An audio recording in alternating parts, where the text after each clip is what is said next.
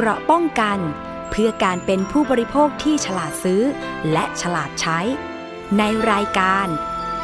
ภูมิคุ้มกัน สวัสดีค่ะ คุณผู้ฟังคะขอต้อนรับเข้าสู่รายการภูมิคุ้มกัน รายการเพื่อผู้บริโภคกันอีกครั้งหนึ่งนะคะ วันนี้พบกับดิฉันชนะทิพไพรพงศ์ค่ะ อยู่เป็นเพื่อนคุณผู้ฟัง ที่ไทย PBS Podcast รับฟังได้หลากหลายช่องทางนะคะ ไม่ว่าจะเป็นเว็บไซต์ หรือว่าแอปพลิเคชัน รวมถึง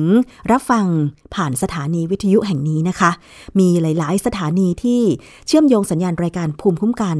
ไปให้ประชาชนในพื้นที่จังหวัดต่าง ๆ ได้ฟังกันอย่างชัดเจนนะคะ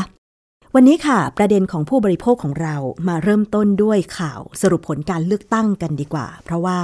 เราคนไทยนะคะ ได้ไปใช้สิทธิ์เลือกตั้งเมื่อวันที่ 14 พฤษภาคมที่ผ่านมา ก็คงจะพอทราบผลกันไปแล้วนะคะว่า ใครจะเป็นว่าที่นายกรัฐมนตรีคนที่ 30 ของประเทศไทยกกตหรือคณะกรรมการการเลือกตั้งนะคะ ได้มีการถแถลงสรุปยอดผู้มีสิทธิ์เลือกตั้งและผลเมื่อประมาณช่วงสายๆของวันที่ 15 พฤษภาคมนะคะ โดยนายอิทธิพรบุญประคองประธานกรรมการการเลือกตั้งหรือกกตค่ะ พร้อมด้วยนายแสวงบุญมีเลขาธิการกกตแถลงสรุปภาพรวม การเลือกตั้งสสทั่วประเทศนะคะ โดยภาพรวมผู้มาใช้สิทธิ์เลือกตั้งเนี่ย39ล้าน2แสน93,867 คน จากจำนวนผู้มีสิทธิ์เลือกตั้งกว่า 52 ล้านคนคำนวณเป็นเปอร์เซ็นต์ก็อยู่ที่ 75.22เปอร์เซ็นต์นะคะ ซึ่งถือว่าสูงสุดเท่าที่กกตจัดเลือกตั้งมา 7 ครั้ง น่าจะสะท้อนว่าประชาชนมีความตั้งใจจะไปเลือกตั้ง อยากมีส่วนร่วมทางการเมือง และก็อยากจะเปลี่ยนแปลงประเทศให้ดีขึ้นนะคะสำหรับการคิดคำนวณสสบัญชีรายชื่อ จะคิดจากการนับคะแนนหน้าหน่วยเป็นหลักค่ะ ซึ่งกกตตั้งใจให้การนับคะแนนอย่างไม่เป็นทางการทำให้เสร็จภายใน 23 นาฬิกาของวันที่ 14 พฤษภาคม แต่ว่าก็เกิดความล่าช้าขึ้น บางหน่วยเลือกตั้ง บางเขตมีปัญหาเรื่องการนับคะแนน กกตก็เลยบอกว่าขออภัยในความล่าช้าที่ ไม่สามารถนับคะแนนให้เสร็จภายใน 23 นาฬิกาของวันที่ 14 พฤษภาคมได้ เพราะว่าต้องการให้แม่นยำที่สุด ภาพรวมการนับคะแนนตอนที่ถแถลงช่วงสายของวันที่ 15 พฤษภาคมเนี่ย บอกว่านับคะแนนไปทั้งหมดคิดเป็นร้อยละ 99 ที่ไม่ครบ 100%ก็เพราะว่ามี 1-2 หน่วยที่หยุดนับคะแนนเพราะว่าฝนตก อันนี้เข้าใจได้นะคะสำหรับผลนับคะแนนบนพื้นฐานของการนับคะแนนอย่างไม่เป็นทางการพักที่ได้สอสอเขตมาเป็นอันดับหนึ่งก็คือพักก้าวไกลค่ะ ทั้งนี้กระบวนการตรวจสอบผลการนับคะแนนจะมีขึ้นภายใน 5 วัน ส่วนการประกาศผลเลือกตั้งอย่างเป็นทางการขึ้นอยู่กับปัจจัยการตรวจสอบผลการเลือกตั้ง และข้อร้องเรียนต่างๆ ที่ประชาชนร้องเรียนเข้าไป แต่ว่าจะอยู่ภายใต้ระยะเวลา 60 วัน นับจากวันเลือกตั้งอะอันนี้ก็ต้องรอจับตามองนะคะ เพราะว่าปัญหาการร้องเรียนที่ประชาชนร้องเรียนเข้าไปที่กกตเนี่ยครั้งนี้มีถึง 168 เรื่องนะคะเรื่องการซื้อเสียง 59 เรื่อง เรื่องการหลอกลวง 58 เรื่อง เจ้าหน้าที่ปฏิบัติหน้าที่โดยมิชอบ 18 เรื่อง เรื่องอื่นๆก็คือเรื่องของการฝ่าฝืนกฎหมายการเลือกตั้ง อันนี้ก็รอดูผลการสอบนะคะว่าจะเป็นอย่างไร ดิฉันเห็นปัญหาเรื่องของการเลือกตั้งปีนี้เยอะมากเลย เพราะว่ามีการแชร์สื่อสังคมออนไลน์ใช่ไหมคะ อย่างเช่นมีผู้ชายคนหนึ่งค่ะ บอกว่าตัวเองเนี่ยมีชื่อในทะเบียนบ้านและตัวเนี่ยอยู่จังหวัดแพร่ และยังไม่ได้ไปเลือกตั้งล่วงหน้าเมื่อ 7 พฤษภาคม แต่ปรากฏว่าจะไปใช้สิทธิ์ 14 พฤษภาคม ณ จุดเลือกตั้งที่ตัวเองมีสิทธิ์ ปรากฏชื่อของตัวเองเนี่ยบอกว่าไปลงทะเบียนเลือกตั้งล่วงหน้าแล้ว และไปเลือกที่เขตในจังหวัดเชียงใหม่ ซึ่งตัวเองยืนยันว่าตัวเองไม่ได้ไปจังหวัดเชียงใหม่ แต่ก็ไม่ได้รับอนุญาตให้เลือกตั้งแต่อย่างใด จึงไปแจ้งความเอาไว้เป็นหลักฐานนะคะ ว่ามีคนสวมสิทธิ์ตัวเองไปเลือกตั้งที่เขตในจังหวัดเชียงใหม่ นี่เป็นแค่หนึ่งปัญหาที่เห็น นอกนั้นก็มีเยอะอะค่ะคุณผู้ฟัง ส่วนกรณีปัญหาเจ้าหน้าที่ดึงบัตรลงคะแนนฉีกขาดแล้วนำไปซ่อม ให้ประชาชนใช้ไปลงคะแนนต่อ ขอย้ำว่าการวินิจฉัยเป็นอำนาจของกปนกรรมการประจำหน่วยเลือกตั้ง สรุปว่าไม่มีใครจงใจทำลายบัตร จึงเห็นว่าเป็นบัตรที่ใช้ได้นะคะ ซึ่งกกตเห็นพ้องว่ากปนเนี่ยปฏิบัติหน้าที่ตามอำนาจโดยแท้ อีกเรื่องหนึ่งที่มีการแชร์ก็คือ การขานนับคะแนนการเลือกตั้งค่ะ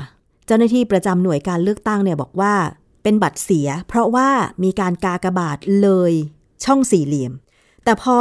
มีการซูมเข้าไปดู ปรากฏมันเป็นแค่ขีดที่เลยช่องออกมาทางด้านล่างขวาเนี่ยแค่ 1 มิลหรือ 2 มิลนะคะคุณผู้ฟัง มันไม่ใช่กาแบบจงใจทำให้เป็นบัตรเสียนะ จะนับเป็นบัตรเสียได้ยังไงมีการแบบประท้วงมีการร้องเรียนกันเยอะมากเลยนะคะ นี่แหละจึงต้องอาศัยพลังของอาสาสมัครภาคประชาชนที่ไปเฝ้าจับตามองการนับคะแนน เลือกตั้งที่จุดเลือกตั้งนะคะสำหรับปัญหาการนับคะแนนที่เขตบางพลัดกรุงเทพค่ะ ตรวจสอบแล้วพบว่าไม่ใช่การนับคะแนน แต่เป็นการจัดเก็บวัสดุอุปกรณ์ ไม่ได้มีการนำคะแนนมานับในเขต เพราะว่าเขตบางพลัดเนี่ยไม่ใช้เขตเลือกตั้งหลัก แต่เขตหลักที่เป็นศูนย์รวมบัตรก็คือเขตบางกอกน้อย และตามกฎหมายจะไม่มีการนับคะแนนที่ศูนย์รวมคะแนนอะอันนี้ก็เป็นเรื่องภาพรวมของการจัดการเลือกตั้งปี 2566 เมื่อ 14 พฤษภาคม 2566 ที่ผ่านมานะคะ คาดว่าผลการเลือกตั้งก็น่าจะเป็นที่พอใจของประชาชนโดยรวม ผู้ไปใช้สิทธิ์ตามความชอบในนโยบายของพรรคการเมือง ซึ่ง ถ้ามีความคืบหน้าประกาศผลอย่างเป็นทางการ ต่อไปนี้ก็คงจะต้องจับตามองค่ะว่าผู้ที่ได้คะแนนสูงสุด หรือพรรคที่ได้คะแนนสูงสุดที่ประชาชน ไว้วางใจมากที่สุดเนี่ยนะคะ จะได้จัดตั้งรัฐบาล และมีใครเป็นพรรคร่วมรัฐบาลบ้าง และหลังจากนั้นประชาชนก็ต้องจับตามองเรื่องของการดำเนินการตามนโยบายตามที่หาเสียงไว้ ซึ่งไทย PBS เองเนี่ยมีการจัดรายการพิเศษ หลังปิดหีบเลือกตั้ง 17 นาฬิกาของวันที่ 14 พฤษภาคม ตลอดเลยนะคะยาวนานตั้งแต่ 17 นาฬิกาจนถึงเลยเที่ยงคืนไปอะค่ะ ซึ่งดิฉันเองก็ดูตลอด แล้วก็ต้องลุ้นกับการแข่งขันวอลเลย์บอล หญิงซีเกมไปด้วยเนี่ยนะคะ หลายคนก็บอกว่าลุ้นหลาย ๆ อย่างพร้อมกันหัวใจจะวาย ทั้งการนับคะแนนเลือกตั้ง แล้วก็การแข่งขันซีเกมของนักกีฬาไทยนะคะแต่ว่าผ่านไปด้วยดี ลุ้นจนดึกจนดื่น ซึ่งคนที่เป็นพิธีกรในการทำรายการพิเศษเลือกตั้งของไทย PBS ก็คือคุณสุทธิชัยยุ่น ช่วงหนึ่งคุณสุทธิชัยยุ่นได้พูดบอกว่า การเลือกตั้งครั้งนี้จะมีคนดีใจมากที่สุด และก็เสียใจมากที่สุดอะคุณผู้ฟังก็ลองไปคิดดูนะว่าใครจะดีใจหรือใครจะเสียใจ แต่โดยรวมแล้วเนี่ยประชาชนผู้ไปเลือกตั้ง ก็อยากให้เสียงของตัวเองที่ไปกากระบาดเลือกเนี่ยนะคะ ไม่สูญเปล่า ไม่ถูกแปลงไปเป็นคะแนนของสสอีกคนหรืออีกพักหนึ่ง ขอให้การเลือกตั้งครั้งนี้สุดจริตเถอะค่ะ ผลออกมาเป็นอย่างไรประชาชนรับได้ แล้วก็เรื่องของการซื้อสิทธิ์ขายเสียงนะคุณผู้ฟัง น่าสนใจมาก เพราะว่าก่อนวันเลือกตั้งแค่วันสองวันโอ้โหมีการแชร์ข้อมูล เรื่องของหัวคะแนนต่างๆ ทั้งมาทวงเงินบ้างนะคะทั้งเรื่องของการจดรายชื่อ ชาวบ้านในหมู่บ้านไปก่อนบ้าง ผ่านอสมจดไปทำไม แล้วอสมบางคนพกเงินเป็นหมื่นหมื่นแสนแสนทำไม แล้วก็ลงไปเยี่ยมชาวบ้านเนี่ยนะคะอยากจะให้สอบสวนกัน แล้วก็เผยผลให้ประชาชนได้รับทราบ อันนี้ตั้งข้อสังเกตไว้เฉยๆนะคุณผู้ฟังอะนี่คือช่วงรายการภูมิคุ้มกันนะ แต่ว่าเรื่องของการเลือกตั้งเนี่ยเป็นสิ่งที่เราต้องให้ความสนใจ แล้วเราจะจับตามองนโยบายการคุ้มครองผู้บริโภคต่อไปค่ะว่า รัฐบาลใหม่จะทำอะไรบ้าง มาถึงประเด็นเรื่องของรถรับส่งนักเรียนกันบ้างค่ะ ในช่วงเดือนพฤษภาคมของทุกปีเนี่ยโรงเรียนไทยก็จะเปิดเทอมเทอมแรกกันนะคะ ตอนนี้หลายหน่วยงานก็เลยมีความเป็นห่วงเป็นใหญ่เรื่องมาตรฐานความปลอดภัยรถรับส่งนักเรียน ซึ่งทั้งมูลนิธิเพื่อผู้บริโภค สภาองค์กรของผู้บริโภค แสดงความห่วงใยแล้วก็เคยทำคดีเกี่ยวกับการช่วยผู้บริโภค กรณีเกิดอุบัติเหตุรถนักเรียนหลาย ๆ กรณี แล้วก็ยังย้ำอยู่ตลอดนะคะ วันนี้รายการภูมิกันจะนำมาย้ำอีกครั้งหนึ่ง เกี่ยวกับการเลือกรถรับส่งนักเรียน เพื่อบุตรหลานให้ปลอดภัย เป็นข้อมูลของกรมควบคุมโรค กระทรวงสาธารณสุขค่ะคุณผู้ฟัง กองป้องกันการบาดเจ็บนะคะ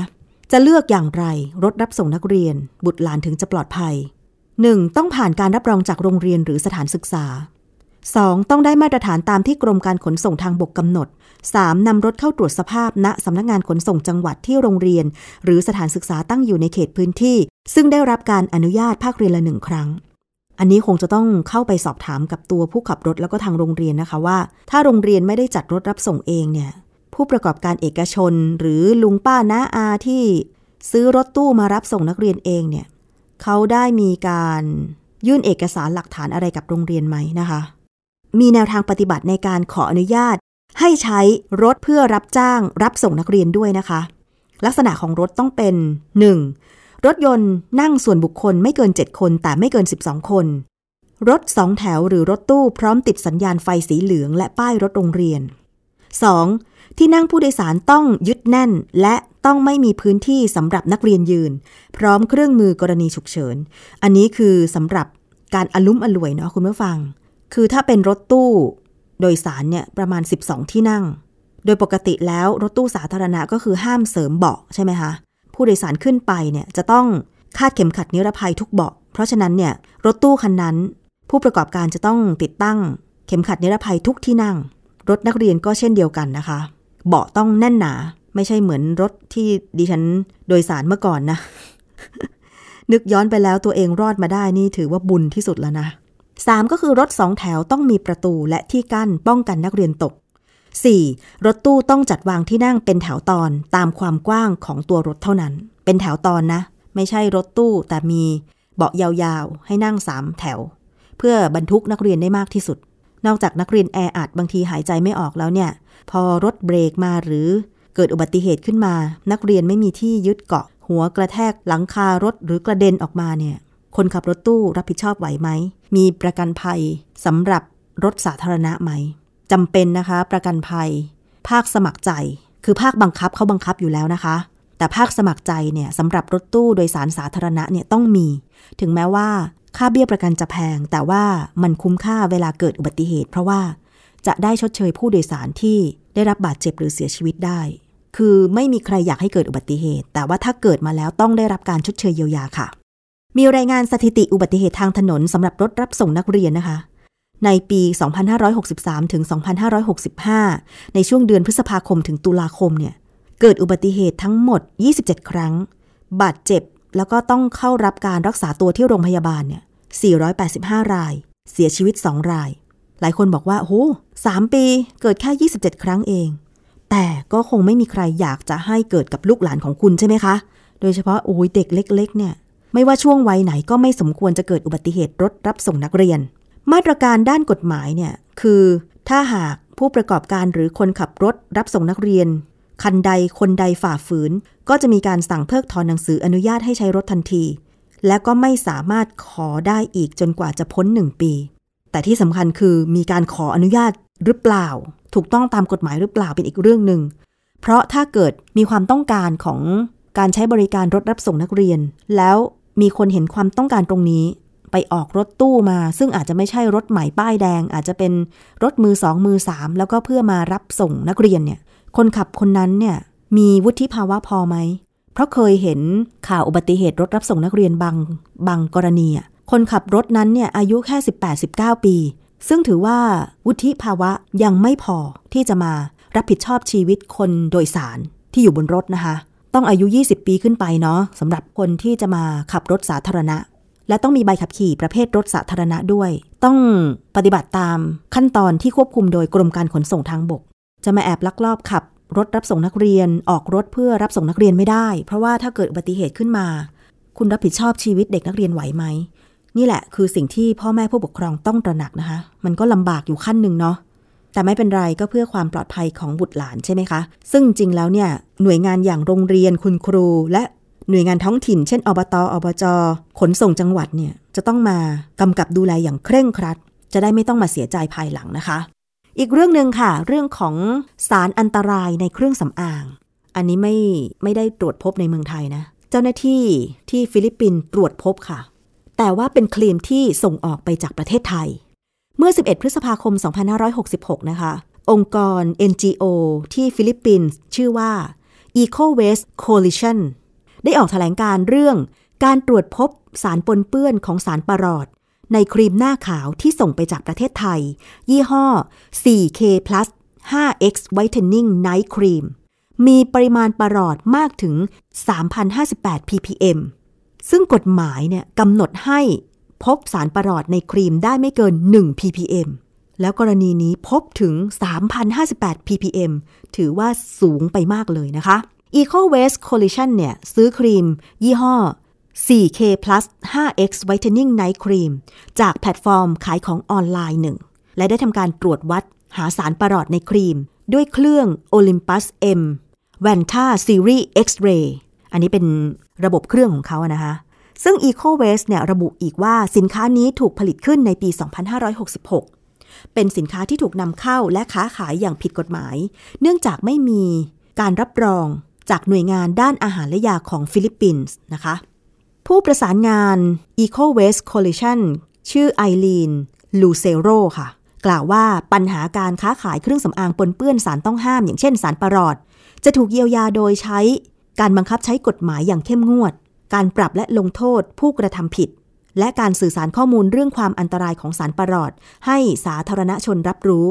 อันนี้ก็คือให้เป็นไปตามกฎหมายของฟิลิปปินส์นะคะ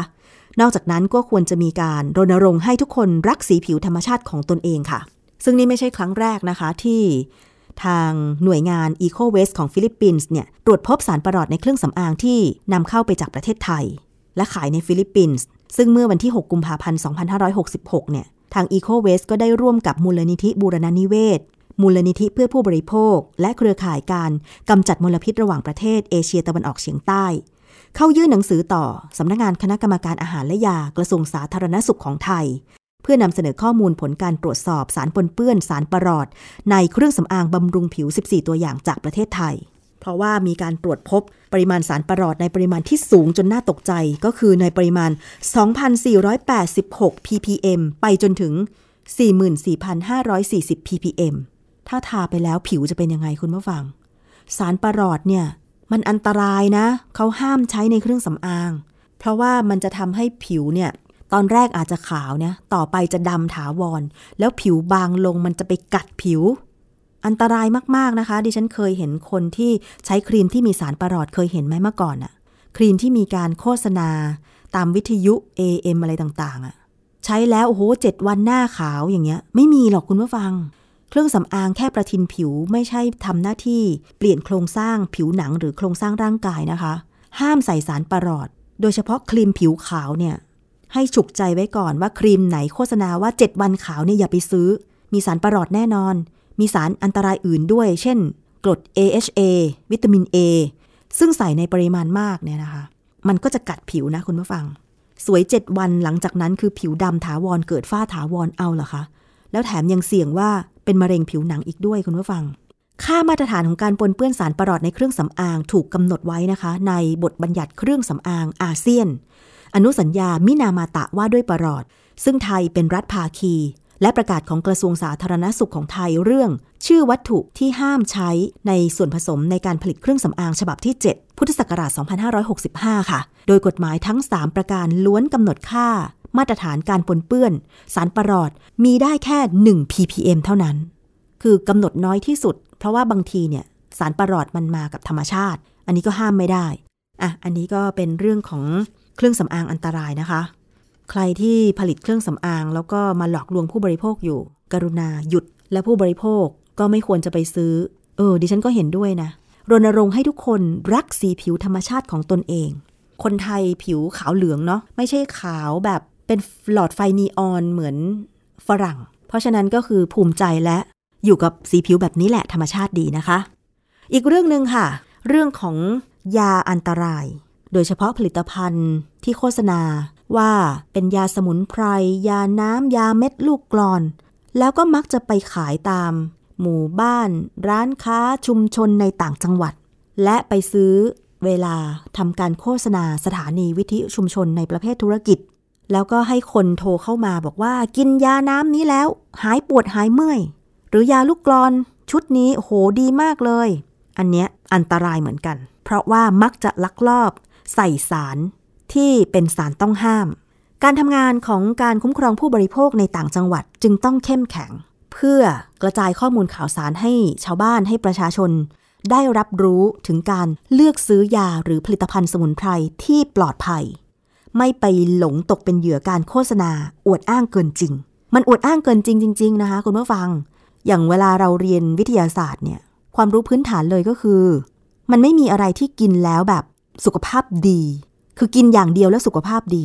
มันต้องประกอบด้วยอาหารห้าหมู่ ออกกำลังกายอย่างเพียงพอ พักผ่อนที่เพียงพอ ถึงจะสุขภาพดีใช่ไหมคะ เพราะฉะนั้นเนี่ยการเจ็บป่วยเป็นเรื่องธรรมชาติ แก่แล้วก็ต้องมีเจ็บแข้งเจ็บขาขนาดดิฉันวัยกลางคนดิฉันยังปวดเมื่อยน่องตึง เวลาเดินเยอะวิ่งเยอะออกกำลังกายเยอะนั่งเยอะ นั่งทำงานนานๆ ก็ยังปวดหลัง มันเป็นเรื่องปกติของมนุษย์ เพราะฉะนั้น การจะให้สุขภาพดีไม่ใช่แค่ยาอย่างเดียวหรือสองอย่าง ยาลูกกรอนยาน้ำไม่ต้องกิน กินทำไม มี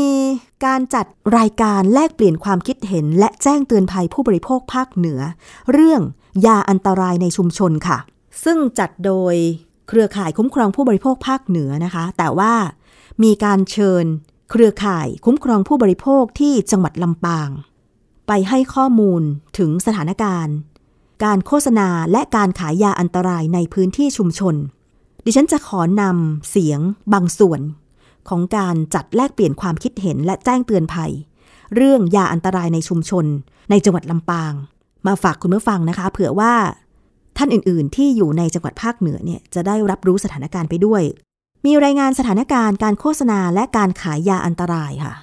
จากคุณแววดาว แต้มดีนะคะ เป็นเครือข่ายผู้บริโภค ที่อำเภอแจ้ห่มจังหวัดลำปาง ไปฟังกันค่ะว่าในพื้นที่นี้มีเรื่องของยาอันตรายอย่างไรบ้าง แล้วก็มีการทำงานเพื่อการคุ้มครองผู้บริโภคอย่างไรบ้างค่ะ เพื้นที่ที่เขาทำงานเนี่ยเจ้าก็เป็นพื้นที่ของตำบลบ้านสาอำเภอแจ้ห่มนะเจ้าเขาไม่การทำงานเฝ้าระวังเตือนภัยในร้านขายยาเนี่ยเจ้าเนาะเราได้ลงไปสำรวจร้านชำเจ้าเบื้องต้น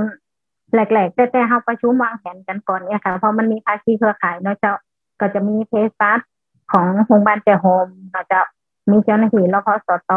เจ้าหน้าที่ของสาธารณสุขของเทศบาลบ้านตาเนาจะเจ้ามีชมรมพลังใหม่นะคะแล้วก็คือประชุมวางแผนกันที่จะลงลงดำเนินการในเฝ้าระวังในพื้นที่นะเจ้า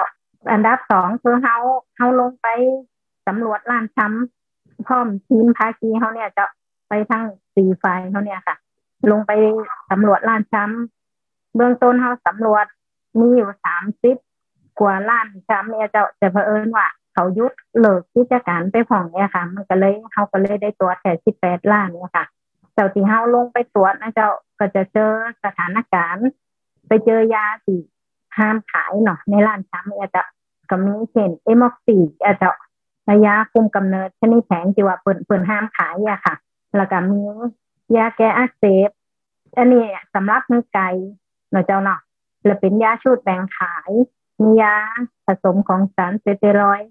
แต่ยาผสมสารสเตียรอยนี่จะเป็นการขายตั้งอันเหมือนกับเปิดซื้อมาเนี่ยเจ้าแต่เขาก็ติดตามพอระวังดูแห่งตางนี่ค่ะว่าผู้สูงอายุในชุมชนเปิดเหมือนกับเปิดปลากับปลากระเจ้าคือกินแล้วหายหนาอย่างเงี้ยเจ้าก็เลยทีมเขาก็ลงไปขอขอตัวอย่างเพื่อมาตรวจหาแล้วเขาก็จับลงไป ไปให้ข้อมูลเปิดแหมว่า ยาเนี่ยจะมีส่วนผสมของสารเซเตรอยการใช้สารเซเตรอยเยอะๆมันจะส่งผลอย่างไรต่อร่างกายเนี่ยจ้าเพิ่นจะเกิดความตระหนักกันเพิ่นก็ยุดตื้อยุดใจกันเนี่ยจ้าแล้วอย่างเขาลงไปตรวจที่ร้านช้ำเขาไม่ได้เจอใครว่า เจอยายาตีห้ามขายนะคะ มันจะเจอไอ้การจัดหมวดหมู่สิ่งของเนี่ยเจ้าพอเขาต้องเดินดูทางร้าน เหมือนกับว่าเปิ่นวางหมวดหมู่ป้าปนกันไปเนี่ยเจ้า ยกตัวอย่างเช่นยาเบื่อหนูเนี่ยจ้าวางใกล้ๆอยู่กับมาม่าหรือว่าโจกเนี่ยค่ะเขาก็เลยแนะนำไปมีการแนะนำในตอนที่เขาลงตำรวจนะคะว่าน่าจะจัดหมวดหมู่เขามันเป็นตัดเป็นส่วนมาควรเอามาไว้ใกล้กันเกิดว่าคนไปซื้อแล้วเป็นยิบพิษเนี่ยเจ้า มันก็จะส่งผลเสียต่อผู้บริโภคเอเจ้า แล้วการแก้ไขตีเฮาลงไปตีล่างเนาเจ้าเนาะเฮาก็ได้แนะนำการจัดมวลมูสินค้า เหมือนกับว่า อย่างอย่างไอ้พวกประเภทอันตรายจะทำเครื่องหมายสัญลักษณ์ไว้เหียนแล้วก็แบ่งแบ่งโมแบ่งโซนไว้ตรงปุ้นห่างๆจากไอ้ประเภทของของสินของอย่างเนี้ยจ้ะแล้วก็มันมียายาแก้อักเสบของสัตว์เนี่ยเจ้าที่มาวางรวมกับยาแก้อักเสบดำแดงเนี่ยค่ะเพิ่นบอกว่า เอาไว้สำหรับมือไก่เอเจ้าไก่โจนเอเจ้าแต่ผลก็มาวางไว้กับยาคนผีนี่นะเขาก็เลยบอก น่าจะแยกนะเจ้าน้อยแยกตู้ไปเลยนี่สำหรับยาสำหรับซัดเอเจ้าเผื่อเดี๋ยวคนมาซื้อยิบยิบเอาแกะยาไก่ไปให้คนเหี้ยเขาก็ได้แนะนำอย่างเขาไปเจอยายาที่เป็นห้ามขายนะเจ้าเนาะเขาก็บอกเขาเขาบอกซื้อมาแล้วนาถ้าว่าตรงถ้าเขาซื้อมาขายอยู่มันก็จะมีมันมีเรื่องกฎหมายในการคุ้มครองอย่างมนี้อยู่เจ้าก็คือโดยจะมีเทสัตข้อมูลเหล่านี้โดยตรงเนี่ยเจ้า ว่าการจำหน่ายยาบางเสื่อมมาเขาก็ต้องโดยเทสัตแต่เขาเขาเป็นร้านซ้ำเขาก็ไม่สามารถจำหน่ายได้ก็เหมือนกับว่าเขาจะให้เป็นโลทิ้งเลย มันก็ดูกระไรนะเจ้าเขาก็เลยบอกว่ามันมดสต็อกรถนี่แหละเขาประสั่งว่านาะเอียเจ้าเขาจะปันใจให้เปิดนี่เนาะว่าจะพูดถึงแผนของเขาแผนของเขาที่จะเนี่ยต่อไปก็ยังที่ตามเฝ้าระวังอยู่นะเจ้าก็คือที่ตามเฝ้าระวังในร้านซ้ำว่ะมาควันเขาเป็น จำหน่ายยาที่มันยาที่เป็นห้ามขายน่ะเนาะแต่ถามถึงเหตุผลที่ว่าร้านซ้ำเป็นเนี่ยยังเป็นเอายามันจะขายเนาะเป็นก็บอกว่า เจ้าบ้านไปมาหามาคืนเพิ่นบอกว่า ไปหาหมอกับบัตรานหรือว่าถ้าเป็นเมื่อวันเพิ่นก็ไปอยาไปพราะโรงพยาบาลมันใช้เวลาเมินทั้งวัน ไปทั้งวันก็ได้แค่ยาพาราไม่เอียเจ้าเพิ่นก็เลยว่ากินพาราแล้วมันหู้ก็เลยว่าอยากจะซื้อยามันไม่กินเอง เพิ่นบอกสะดวกของเพิ่นแต่เจ้านี่คือเหตุผลของเจ้าบ้านเจ้าที่เฮาลงไปนะเจ้าเฮาก็จะเจอเหตุผลประมาณนี้เจ้า ก็อาจจะเป็นภาษาเหนือนะคะ แต่ว่าคงจะพอฟังรู้เรื่องนะคะคุณผู้ฟัง จากคุณแววดาวแต้มดี เครือข่ายผู้บริโภคอำเภอแจ้ห่มจังหวัดลำปางค่ะ อีกท่านหนึ่งนะคะที่มาแลกเปลี่ยนมาแสดงความคิดเห็นแล้วก็มาพูดคุยเรื่องของการทำงาน ในการเตือนภัยผู้บริโภคเรื่องยาอันตรายในชุมชนค่ะ ก็คือคุณสมศักดิ์ชมพูบุตร จากศูนย์พิทักษ์สิทธิผู้บริโภคจังหวัดลำปางนะคะ พูดถึงเรื่องการทำงานแจ้งเตือนและคุ้มครองผู้บริโภคไปฟังกันค่ะ ก็กระบวนการเนี่ยคือนอกจากมาประชุมทำแผนปุ๊บเนี่ยก็ก็เลือกพื้นที่นะครับ เลือกพื้นที่เป้าหมายอย่างที่เห็นบนจอนี่แหละ ว่าแต่ละอำเภอจะเลือกตำบลไหนนะครับ อย่างเช่นวังเหนือเลือกที่ร่องเคาะแจ้ห่มอย่างที่แววแววดาวบอกคือเลือกที่บรรษาเนาะครับเพราะว่าแล้วก็เมืองปานอยู่ที่ทุ่งกาวอำเภองาวบ้านแหงอย่างเงี้ยครับ ห้างฉัดที่เวียงตาลอำเภอเมืองนี่ที่ต้นธงชัยเนาะแล้วก็แม่มอที่นาสักอย่างเงี้ยครับ ก็จะเห็นเนาะทั้งเสริมงาม แต่ว่าสิ่งที่เราเลือกพื้นที่เสร็จปุ๊บเนี่ย ก็ต่างนั้นก็มีแผนการลงพื้นที่ครับร้อยสามสิบเก้าล้านค้านะครับ ก็จะเห็นสถานการณ์แบบนี้ครับ ที่เราไปสำรวจมาเนาะสิ่งที่พบครับ อย่างที่แววดาวพูด ก็พยายามดึงไม่เห็นนะว่า มันเป็นยายาที่เป็นยาปฏิชีวนะที่ห้ามขายกับยา แผนโบราณนะครับ ก็จะเห็นว่าวันนี้เองเนี่ยยาชุดนะครับมาแรงมากนะครับ ยาชุดนี่มาแรงมาก เพราะว่าไอยาชุดเนี่ยเป็นยาท็อปฮิตของกลุ่มผู้ใช้แรงงานนะครับทำไร่ทำสวนปวดเมื่อยปุ๊บขอได้ชุดสิบบาทมาราคาถูกด้วยและเห็นผลเร็วนะครับเพราะมันมียาสเตียรอยด้วยแล้วก็ยากระเพาะอย่างเงี้ยยาชุดตัวนี้ มันจะเห็นผลเร็วเวลากินปุ๊บมันจะหายเลยปวดเขา่าปวดเอวปวดหลังอย่างเงี้ยครับ และอีกอันหนึ่งที่ ที่เห็นอีกอันหนึ่งคือยายาแบบกระปุกดำแดงอย่างที่ร้านค้าหลายร้านพยายามจะอ้างว่าให้ไก่ อันนี้เป็นยาปฏิชีวนะที่เราห้ามขายรณรงค์กันมาตลอดเลยนะครับเนาะก็จะเห็นเรื่องยาดำแดง ยาเม็ดดำแดง ยากระเพาะอิมอลซี่แอสไพรินเนี่ยครับป๊อกการยังมีอยู่นะครับ ยังมีอยู่เนาะที่เราเห็นรวมถึงยาน้ำสมุนไพรเดี๋ยวจะให้ดูนะครับ อย่างถังเช่า ยาเม็ดสามสี เครื่องดื่มยากินดาลีนะครับ ที่เราก็จะเจออยู่นะครับ บางพื้นที่ของที่ลำปางสมุนไพรทิดาเทพนะครับ ยาผงสีเหลืองอย่างเงี้ยนะครับ อันนี้ก็จะเป็นยาที่เราตรวจแล้วพบมันเจอสเตียรอยเนาะ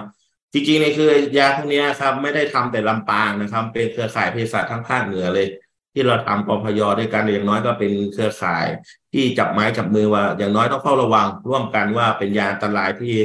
ที่ไม่ให้ผู้บริโภคกินนะครับ เพราะมีส่วนผสมเนาะ ครับสารสเตียรอยอย่างเงี้ยครับ อันนี้ก็ไม่ได้ทำแค่ลำปางนะครับ เชียงใหม่ก็เฝ้าระวัง เชียงรายก็เฝ้าระวังพะเยาก็เฝ้าระวังอยู่ แต่เราให้เห็นว่าวันนี้เองสิ่งที่เราเฝ้าระวังแล้ว มันยังมีขายลงเหลืออยู่เนี่ยคือยาจำพวกพวกนี้นะครับและอีกอันหนึ่งก็จะเห็นว่าอย่างเงี้ยครับ ยาปูแดงอย่างเงี้ยครับที่ดาตาเทพีนะครับ ยาชุด จะเห็นว่าเราพยายามรณรงค์แจ้งเตือนภัยนะครับ อ่าอันนี้ตอนนี้มันมียาที่มันเป็นมาจากคลินิกครับ ที่ว่าเวลาพยาบาลนะครับลำปางก็มีนะครับ ตอนนี้มีการชี้เป้าอยู่เหมือนกันว่ายาชุดแบบเนี้ย เวลาทั้งฉีดทั้งกินเนี่ยครับ จะมี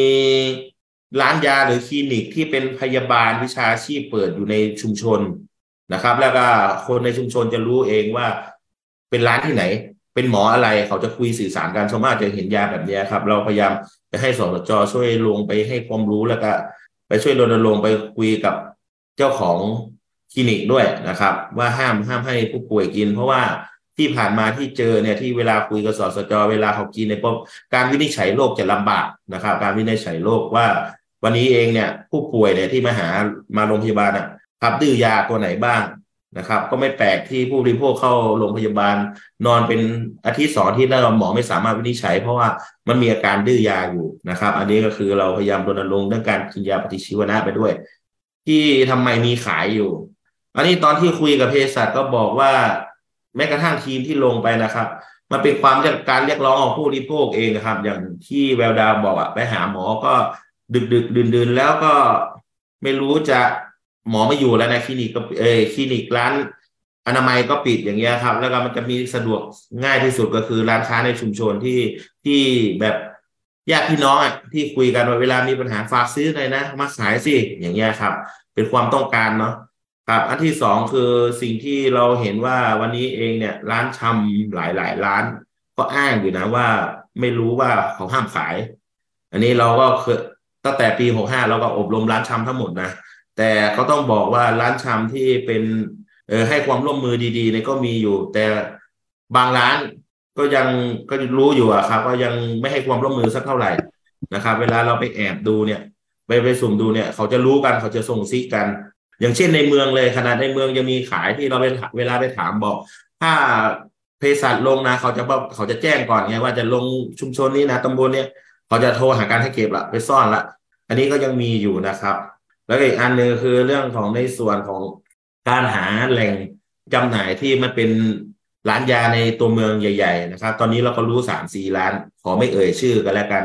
นะครับ เพราะว่าหลังจากที่เราได้ข้อมูลเนี่ยเรารู้เลยไปถามร้านเลย ร้านขายของชำเลยว่า ไปซื้อที่ไหนเขาบอกเลยครับ เป็นร้านร้านขายยาใหญ่ในจังหวัดเลยอย่างเงี้ยครับ อันนี้ก็เรากับสสจก็จัดการไปละระดับหนึ่งนะครับ แต่ว่าจะได้ผลมากน้อยขนาดไหนก็ต้องไป เดี๋ยวปีนี้จะลงไปพื้นที่อีกทีแล้วลองสุ่มดูนะครับว่า เขายังขายอยู่ไหม เพราะว่าที่ผ่านมาในเวลาลงพื้นที่เองเนี่ย ร้านชำแปดสิบเปอร์เซ็นก็บอกว่าจะเลิกละ ถ้าหมดชุดเนี้ย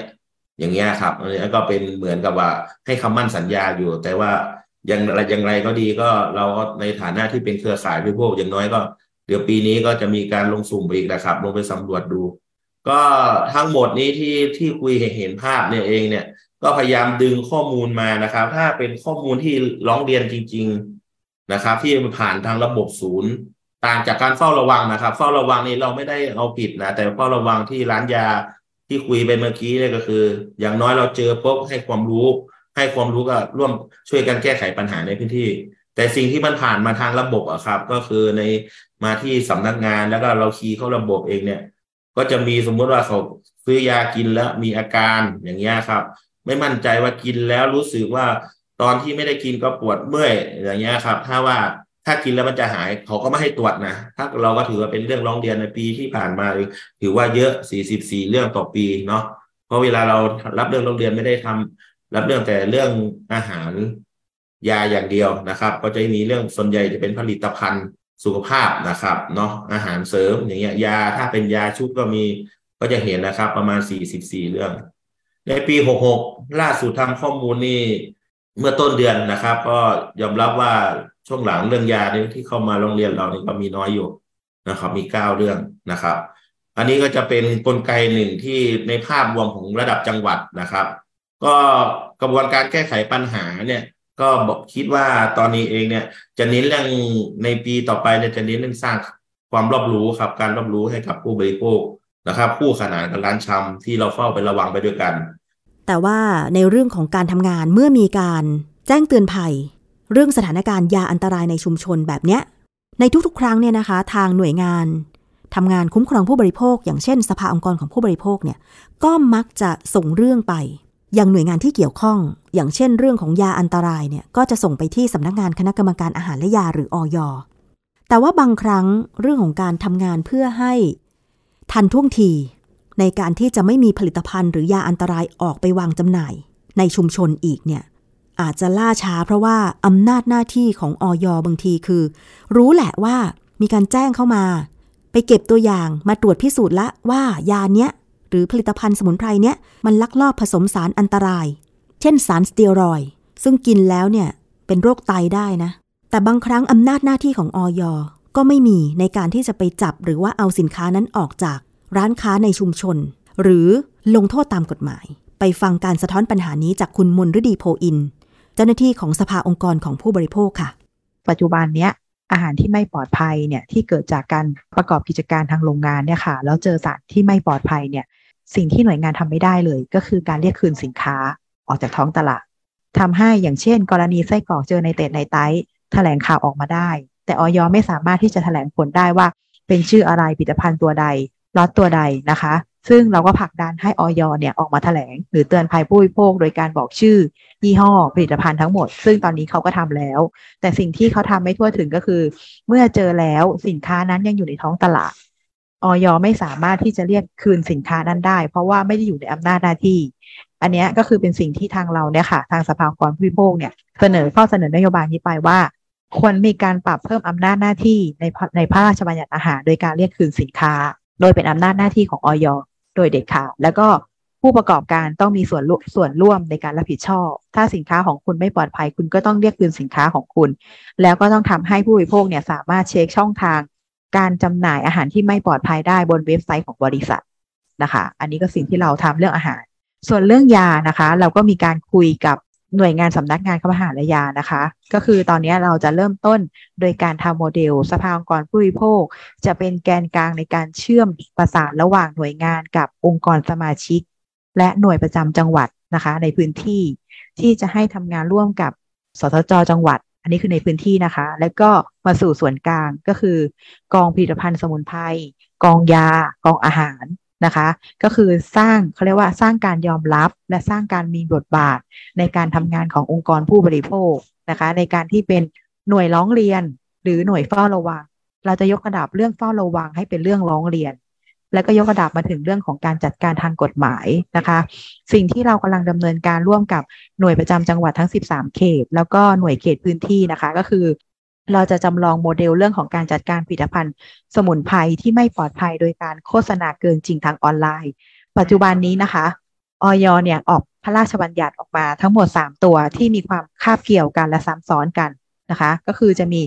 พระราชบัญญัติยา ยานี่ก็คือยาแผนโบราณ แล้วก็ยาแผนปัจจุบันนะคะ แล้วก็จะมีผลิตภัณฑ์สมุนไพรเกิดขึ้นมาอีก ทั้งหมดทั้ง 3 ส่วนเนี่ยมาโฆษณาในเชิงของการรักษาเคลมเรื่องของการรักษาหมดเลย แล้วส่วนใหญ่จะหนีไปอยู่ในพวกผลิตภัณฑ์เสริมอาหาร ไปโฆษณาเป็นพยานแต่สรรพคุณเนี่ยเป็นยานะคะ อันนี้จะทำให้ผู้บริโภคเนี่ยเกิดความสับสน ข้อเสนอของสภากรผู้บริโภคเนี่ยก็คือทุกอย่างมีกฎหมายหมดในการควบคุม แต่หน่วยงานไม่ได้ใช้เขาเรียกว่าไม่ได้ใช้อำนาจหน้าที่ หรือกฎหมายที่มีอยู่ในการจัดการให้ให้เด็ดขาดมันเลยทำให้เรื่องของการโฆษณาเกินจริงลดเล่แผงลอยที่ขายอยู่ในตามตามชุมชน ยังมียังมีอยู่ทุกวันนี้ แม้กระทั่งเราทำงานกันมา 10 ปี 10 กว่าปีแล้วเนี่ยมันก็ยังมีขายอยู่นะคะ รอบนี้ก็เลยจะเป็นการจัดการที่ในถึงขั้นของการดำเนินการตามกฎหมายเลย ก็คือเมื่อก่อนนี้การทำงานเฝ้าระวังของเราส่งเรื่องเข้าไปที่ออยเราจะเจอว่าออยตรวจซ้ำไม่เชื่อถือในข้อมูลของเรา หรือเราไม่ใช่เจ้าหน้าที่ของออยแต่สิ่งที่สภาองค์กรผู้บริโภคเนี่ยค่ะเป็นแกนกลางเป็นศูนย์กลางในการคุยกับกองผลิตภัณฑ์สมุนไพรให้ก็คือ เรื่องเฝ้าระวังของ เครือข่ายจะนำไปสู่กระบวนการการดำเนินการตามกฎหมายทันที ไม่ต้องมีการเฝ้าซ้ำอันนี้ส่งผลอะไร ส่งผลเรื่องของการแจ้งเตือนภัยให้กับผู้บริโภคทราบโดยเร็วนะคะ อย่างเช่น เราเฝ้าผลิตภัณฑ์สมุนไพรตัวหนึ่งที่เรารู้ว่าที่เข้าขายเลยนะคะ ว่าไม่ได้ขออนุญาต แล้วก็โฆษณาเกินจริงผิดกฎหมายอยู่แล้ว อันเนี้ยสิ่งเหล่านี้ค่ะ ผู้บริโภค หรือสภาองค์กรผู้บริโภค เครือข่ายบริโภคสามารถนำมาแจ้งเตือนภัยในพื้นที่ หรือแถลงการออกให้กับชุมชนเนี่ย รับรู้ รับทราบ รับผลได้โดยเร็ว อันนี้ก็คือจะเป็นการป้องกันในระยะเริ่มต้นก่อน ส่วนเรื่องของการปราบปราม เราจะติดตามและผลักดันให้หน่วยงานที่ทำหน้าที่ดูแลกฎหมายเนี่ยค่ะทำเรื่องของการปราบปรามการดำเนินการกฎหมาย จนแล้วสิ้นสุดนะคะ อันนี้เป็นการสะท้อนการทำงานนะคะ ว่าหน่วยงานคุ้มครองผู้บริโภคมีการส่งต่อ ไปให้หน่วยงาน ภาครัฐละ แต่ว่ากฎหมายไม่เอื้ออำนวย เพราะฉะนั้นเนี่ย ต่อไปจะทำอย่างไรดี ก็คงต้องแก้กฎหมายเนาะคุณผู้ฟัง แล้วก็ผู้บริโภคอย่างเราต้องระมัดระวังตัวเองเพิ่มมากขึ้น คือถ้ากฎหมายไม่ศักดิ์สิทธิ์ บทลงโทษผู้กระทำความผิดเช่น ผู้ผลิตที่ลักลอบใส่สารอันตราย แล้วก็มาโฆษณาเกินจริง ยังคงลักลอบผลิตอยู่เนี่ย มันก็สามารถเล็ดลอดไปสู่ผู้บริโภค โดยเฉพาะ คนที่เจ็บป่วย ผู้เฒ่าผู้แก่ อยากจะหายปวดเมื่อย อยากจะมีสุขภาพดี ใช้วิธีทางลัดอะไรอย่างเงี้ย แต่สุดท้ายคือ กินยาที่มีสเตียรอยเข้าไป หายปวดเมื่อยจริงอะแต่ว่าต่อไปหน้าบวมตัวบวม ไตวาย เสียชีวิตก่อนวัยอันควรก็มี อันนี้คือความรู้ไม่เท่าทันไงคุณผู้ฟัง เพราะฉะนั้นก็เดี๋ยวช่วยๆกัน กระจายความรู้ ผู้บริโภคนะคะกินอาหารดีกว่า อาหารในต่างจังหวัดเนี่ยปลอดสารพิษ ผักไม้ต่างๆเนี่ยโอ้ยเก็บมาเลยทำน้ำพริก กินอาหารที่ดีมีประโยชน์พักผ่อนให้เพียงพอออกกำลังกายตามสมควร ถ้ามันจะเจ็บป่วย เมื่อยล้ามันก็ตามอายุนะ คุณผู้ฟัง อันนี้ต้องทำใจ มนุษย์ทุกคนต้องเจอแบบนี้ค่ะ เอาละนี่คือช่วงแรกของรายการภูมิคุ้มกันรายการเพื่อผู้บริโภคนะคะ ยังมีอีกช่วงหนึ่งคิดก่อนเชื่อ วันนี้นะคะ ดิฉันนำเรื่องที่เคยนำเสนอไปแล้วมาฝากคุณผู้ฟังเผื่อใคร ได้เห็นหรือได้ยินโฆษณาเกี่ยวกับโอโซนบำบัด ว่ามันดีอย่างง้นดีอย่างนี้ ดรแก้วกังสดานนภัยนักพิษวิทยาและนักวิจัย จะนำงานวิจัยเกี่ยวกับเรื่องของโอโซนบำบัด มาอธิบายให้ฟังว่ามันปลอดภัยหรือไม่ไปฟังกันค่ะ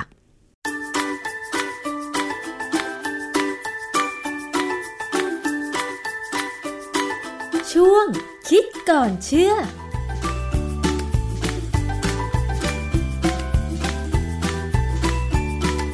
พบกันในช่วงคิดก่อนเชื่อกับ ดรแก้วกังสดานนภัยนักพิษวิทยา กับดิฉันชนาทิพไพรพงศ์นะคะ เรานำเรื่องวิจัยสิ่งที่อยู่รอบตัวเรามาพูดคุยกัน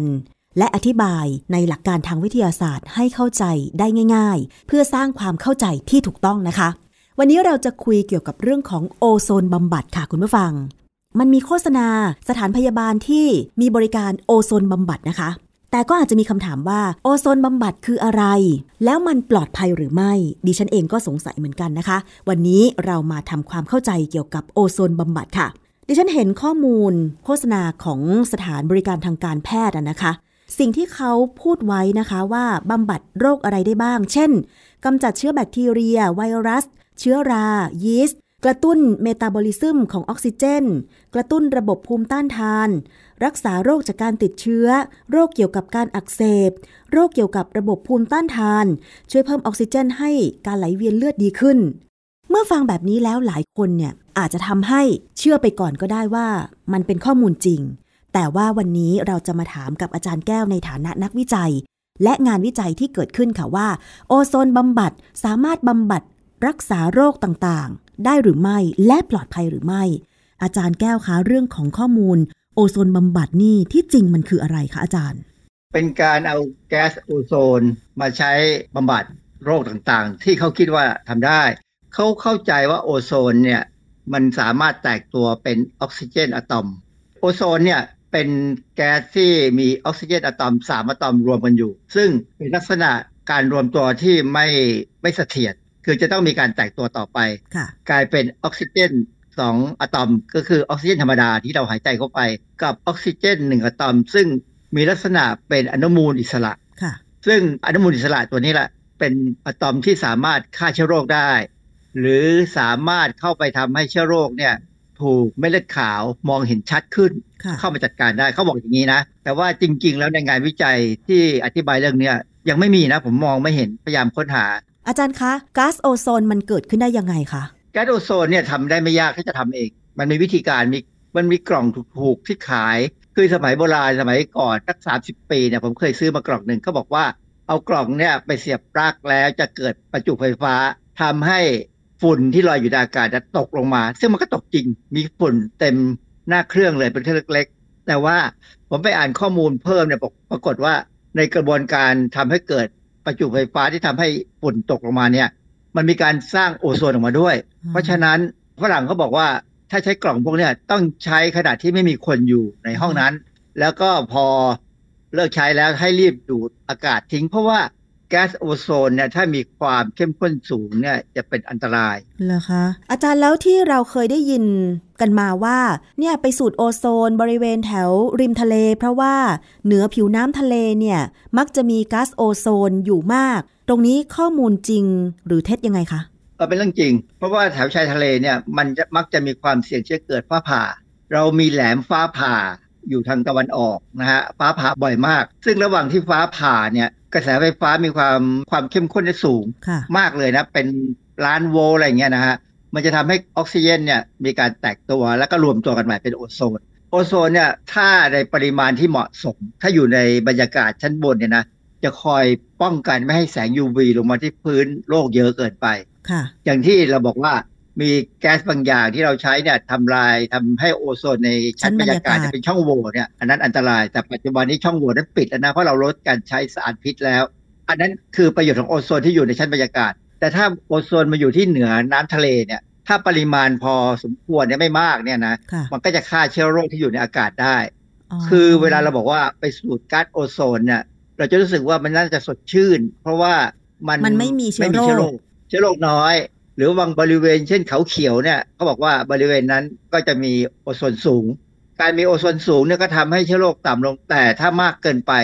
แต่คงไม่มากหรอกฮะถ้ามากเกินไปเนี่ยอันตราย มันจะมีอาการโอโซนเนี่ยทำให้ปอดพังได้เหรอคะคือหมายความว่าถ้าโอโซนอยู่ในชั้นบรรยากาศมากเกินไป แล้วคนไปอยู่ในบริเวณนั้น แล้วสูดเอาอากาศตรงนั้นเข้าไป ก็จะทำอันตรายแก่ร่างกายได้ใช่ไหมคะอาจารย์ ขึ้นไปอยู่ในบรรยากาศชั้นสูงๆนี่จะสังเกตถ้าเป็นเครื่องบินเนี่ย นักบินจะต้องใส่หมวกและมีออกซิเจนธรรมดา คือเขาจะไม่หายใจจากข้างนอกเพราะออกซิเจนมันน้อยลงแต่มีอืมโอโซนเพิ่มขึ้นอะไรเงี้ยนะค่ะแต่ที่สำคัญคือโอโซนเนี่ยถ้าเรียนวิทยาศาสตร์มาแบบพื้นๆเนี่ยนะเราจะรู้เลยว่ามันฆ่าเชื้อได้ เพราะเหตุที่มันฆ่าเชื้อได้เพราะว่าโอโซนที่เป็นออกซิเจนสามอะตอมเนี่ยแตกเป็นสองอะตอมเป็นออกซิเจนธรรมดา ส่วนออกซิเจน free radical เนี่ยจะฆ่าเชื้อ นอกจากโอโซนในชั้นบรรยากาศซึ่งมีตามธรรมชาติที่เกิดหลังฟ้าผ่า แล้วก็เกิดปฏิกิริยากันแล้ว เมื่อก่อนดิฉันจำได้ว่ามีการโฆษณาขายเครื่องผลิตโอโซน แต่ว่าตอนเนี้ยมันก็มีสถานพยาบาลมาโฆษณาโอโซนบำบัด เขาใช้โอโซนบำบัดแก่ร่างกายยังไงคะอาจารย์ เขาใช้วิธีการเอาก๊าซโอโซนเนี่ยใส่เข้าไปในร่างกายตามช่องเปิด เช่น เข้าไปทางทวารหนัก เข้าไปทางด้านช่องคลอดมหรืออาจจะใช้วิธีเอาเข็มฉีดเข้าไปใต้ผิวหนังเนี่ยนะค่ะหรืออีกกระบวนการหนึ่งใช้วิธีดูดเลือดออกมาเลยค่ะแต่ว่า เขาเขาใช้วิธีการที่มันปลอดเชื้อนะ เอาเลือดออกมาผสมกับโอโซน แล้วก็ฉีดกลับหมุนเข้าไปในร่างกายเราโอ้คือเหรอคะเขาบอกว่าจะมองเห็นเลยว่าเลือดเนี่ยมีสีแดงเข้มสดขึ้นทันที อันนั้นจริง เพราะว่าอะไรโอโซนขนาดนั้นเนี่ยจะเปลี่ยนสภาพไปเป็นออกซิเจนแล้วเป็นแก๊สออกซิเจนออกซิเจนมีอะตอมสองอะตอมค่ะอยู่ด้วยกัน ซึ่งพอไปจับตัวกับฮีโมโกลบินเนี่ยจะทำฮีโมโกลบินกลายเป็นสีแดงเข้มขึ้นมาเลย อันนี้เป็นเลือดเลือดที่ดี แต่ว่าแล้วก็จะมีออกซิเจนอะตอมซึ่งเป็นพ r เ t ติคอลเข้าไปด้วยอ๋อเขาเข้าใจว่าตอนนี้จะเข้าไปช่วยรักษานู่นรักษานี่ซึ่งจริง ๆ แล้วงานวิจัยแท้ๆเนี่ยยังไม่เห็นมีเหรอคะที่ผมบอกว่ายังไม่เห็นมี เพราะว่าพอเข้าไปดูในเว็บของอเมริกาของเออยอเมริกานะฮะ Food and Drug Administration เนี่ยจริง ๆ แล้วอเมริกาไม่ไม่เห็นด้วย ก็บอกว่าการสูดดมโอโซน ซึ่งเป็นก๊าซพิษเนี่ยไม่ใช่การบำบัดที่ปลอดภัยค่ะอันนี้ก็ปัจจุบันก็ไม่มีนะ บ้านเราก็ไม่มี เขาใช้วิธีไม่มีการให้การสูดดม เพราะสูดดมมันอันตรายมาก แต่ว่าก็เอามาใช้อย่างที่บอกว่ามีการใช้ตามสถานพยาบาล ซึ่งแอบทำกันบ้างในเมืองนอกนะนะอย่างที่อเมริกาเนี่ยในปี 2012 เนี่ยมีรายการผู้เสียชีวิตอย่างน้อย 5 ราย ในเยอรมันก็ 1975 ถึง 1983เนี่ยบอกเสียชีวิตไป 6 รายอัมพาตก็มีเส้นเลือดอุดตันที่ปอดก็มีหัวใจวายก็มีจำนวนคนเนี่ยมันน้อยมาก เมื่อเทียบกับคนเป็นพันล้าน แต่ว่า เรายินดีไหมจะเสี่ยงอย่างนั้นไอ้จำนวนคนที่ตายเนี่ย คือคนที่เป็นกรณีขึ้นมาเป็นข่าวไอ้ที่ไม่เป็นข่าวมีไหมเราก็ไม่รู้ พูดถึงวิธีการที่เขาใช้โฆษณาว่าใช้โอโซนบำบัดเพื่อบำบัดโรคต่างๆ อย่างเริมงูสวัสดเส้นเลือดตีบมะเร็งโรคหัวใจอะไรอย่างเงี้ย มันมีเหตุผลอะไรที่มาสนับสนุนตรงนี้ไหมหรือว่ามันมีคำอธิบายว่า โรคเหล่านี้ไม่สามารถรักษาหรือว่าบำบัดได้ด้วยโอโซนไหมคะอาจารย์ คือเคยได้ยินไหมฮะว่าเวลาเขาล้างช่องแอร์ในรถยนต์เนี่ยเขาใช้โอโซนฉีดเข้าไป เคยได้ยินค่ะ นั่นฆ่าเชื้อ นั่นฉีดโอโซนเข้าไปฆ่าเชื้อในช่องแอร์ค่ะในรถยนต์ได้ ซึ่งคนที่ทำต้องระวังนะผมอ๋อก็ไม่แน่ใจเหมือนกันว่าเขาระวังดีไหมใช่แต่นั่นใช่ฆ่าเชื้อได้ วันก่อนดิฉันก็ไปหรืออบว่าโอโซนที่รถอาจารย์ ในรถอะค่ะ มันเหม็นเออก็เลยใช้วิธีเขาอบเขาโออาจจะโซนเขาอาจจะเอาเครื่องผลิตโอโซนใส่เข้าไปในรถแล้วปิดกระจกค่ะทั้งหมดแล้วก็อืมปล่อยให้โอโซนเนี่ยมันฆ่าเชื้อตรงนู้นตรงนี้ถามว่ามันฆ่าได้หมดไหม ตอนที่ปิดกระจกอะคงฆ่าได้บ้างอะนะหรืออาจจะหมดค่ะแต่พอเปิดกระจกเมื่อไหร่ เชื้อโรคมันก็อยู่ในอากาศมันก็เข้าไปใหม่เพียงแต่ว่าในในช่องแอร์ในท่อแอร์เนี่ยมันอาจจะมีการสะสมของเชื้อราหรือว่าของแบคทีเรียได้ ซึ่งโอโซนที่ใช้ฆ่าแบบเนี้ยจะต้องใช้ความเข้มข้นสูง ซึ่งก็พอฆ่าไปได้พักหนึ่งเดี๋ยวมันก็สะสมใหม่ เพราะฉะนั้นเนี่ยระบบแอร์ของของรถยนต์เนี่ยควรจะมีการล้างบ้างเป็นครั้งคราว ซึ่งเขามีวิธีล้างอื่นก็ได้ที่ไม่ต้องใช้โอโซน แต่ว่าถ้าใช้โอโซนก็อาจจะแพงไปอีกนิดนึง แล้ววิธีการใช้โอโซนบำบัดที่เขาดูดเลือดออกมา แล้วผสมโอโซนแล้วก็ฉีดเลือดนั้นกลับเข้าไปสู่ร่างกาย เขาหวังอะไรคะอาจารย์ เขาหวังการฆ่าเชื้อนะเขาไปมองว่าการที่โอโซนเนี่ยสามารถฆ่าเชื้อแบคทีเรียต่างๆ หรือไวรัสก็ตามเนี่ยที่อยู่ในอากาศได้เนี่ย มันน่าจะฆ่าเชื้อได้ ถ้าอยู่ในร่างกายเรา คือในร่างกายเราก็มีแบคทีเรียบ้างมีไวรัสบ้างเป็นครั้งคราวใช่ไหมถ้าเป็นติดหวัดก็เป็นไวรัส ถ้าเราติดเชื้อบางอย่างก็เป็นแบคทีเรีย ซึ่งถ้ารักษาธรรมดาก็ใช้ยาใช่ แต่บางทีเนี่ยการทำโอโซนบำบัดเนี่ยเป็นการแพทย์ทางเลือก คุณต้องเลือกแล้วที่คุณจะทำอยู่ๆถ้าเป็นการแพทย์แผนปัจจุบันเนี่ยเขาจะไม่ทำให้ค่ะ คือในสหรัฐอเมริกาเนี่ยมีเอกสารสำคัญแบบหนึ่งที่เขาเรียกว่า CFR Code of Federal Regulations Title 21 คือเอกสารพวกเนี้ยมีลักษณะคล้ายกับราชกิจจานุเบกษาของบ้านเราค่ะคือเกี่ยวกับกฎหมายโดยตรงเลย ในเอกสารประจำวันที่ 29 พฤศจิกายน 2022 เนี่ยเขากล่าวว่าไม่มีข้อพิสูจน์ถึงความปลอดภัยและประสิทธิผล ในสภาวะทางการแพทย์ใด ๆ ในการใช้โอโซนบำบัดค่ะเพราะฉะนั้นตามกฎหมายเนี่ย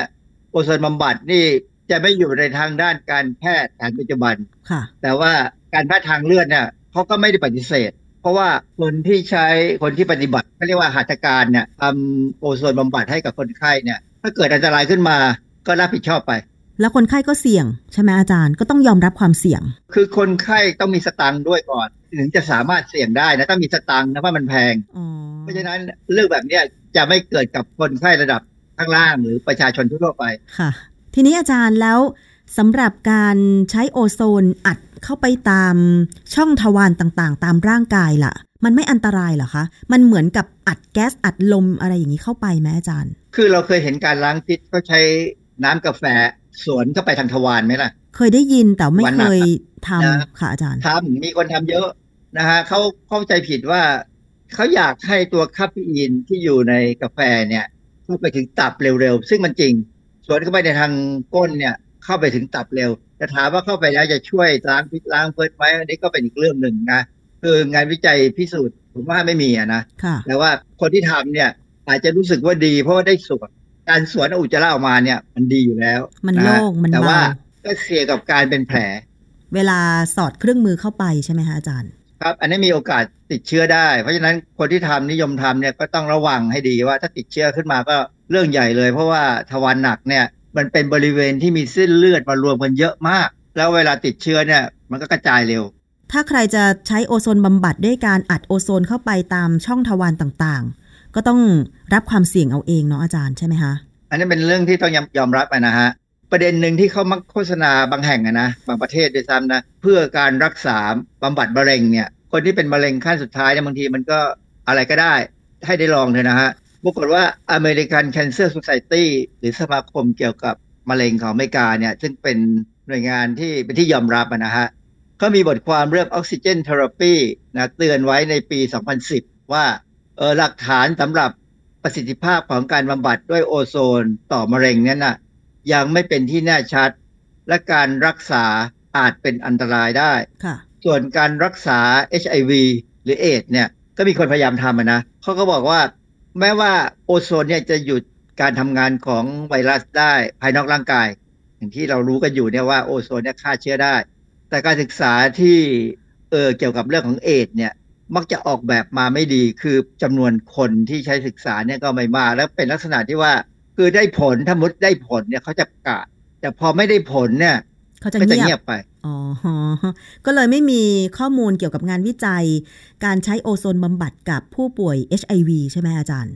คือมันไม่เคยมีการพูดอย่างจริงจังทางวิชาการเลยในในห้องประชุมวิชาการที่มีคนเยอะๆ เป็นคนมีความรู้นะ แล้วพูดว่าทำได้ คือมักจะเป็นการประชุมของกลุ่มคนที่นิยมและศรัทธาในการแพทย์ทางเลือกในเรื่องนี้มค่ะ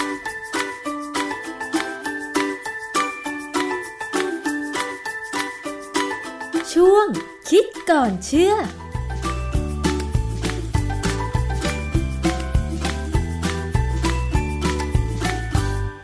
นี่ก็คือทั้งหมดของรายการภูมิคุ้มกันวันนี้นะคะ ขอบคุณสำหรับการติดตามรับฟัง เรื่องดีๆ ของผู้บริโภคค่ะ วันนี้หมดเวลาลงแล้ว ดิฉันชนะทิพไพรพงศ์ต้องลาไปก่อน สวัสดีค่ะ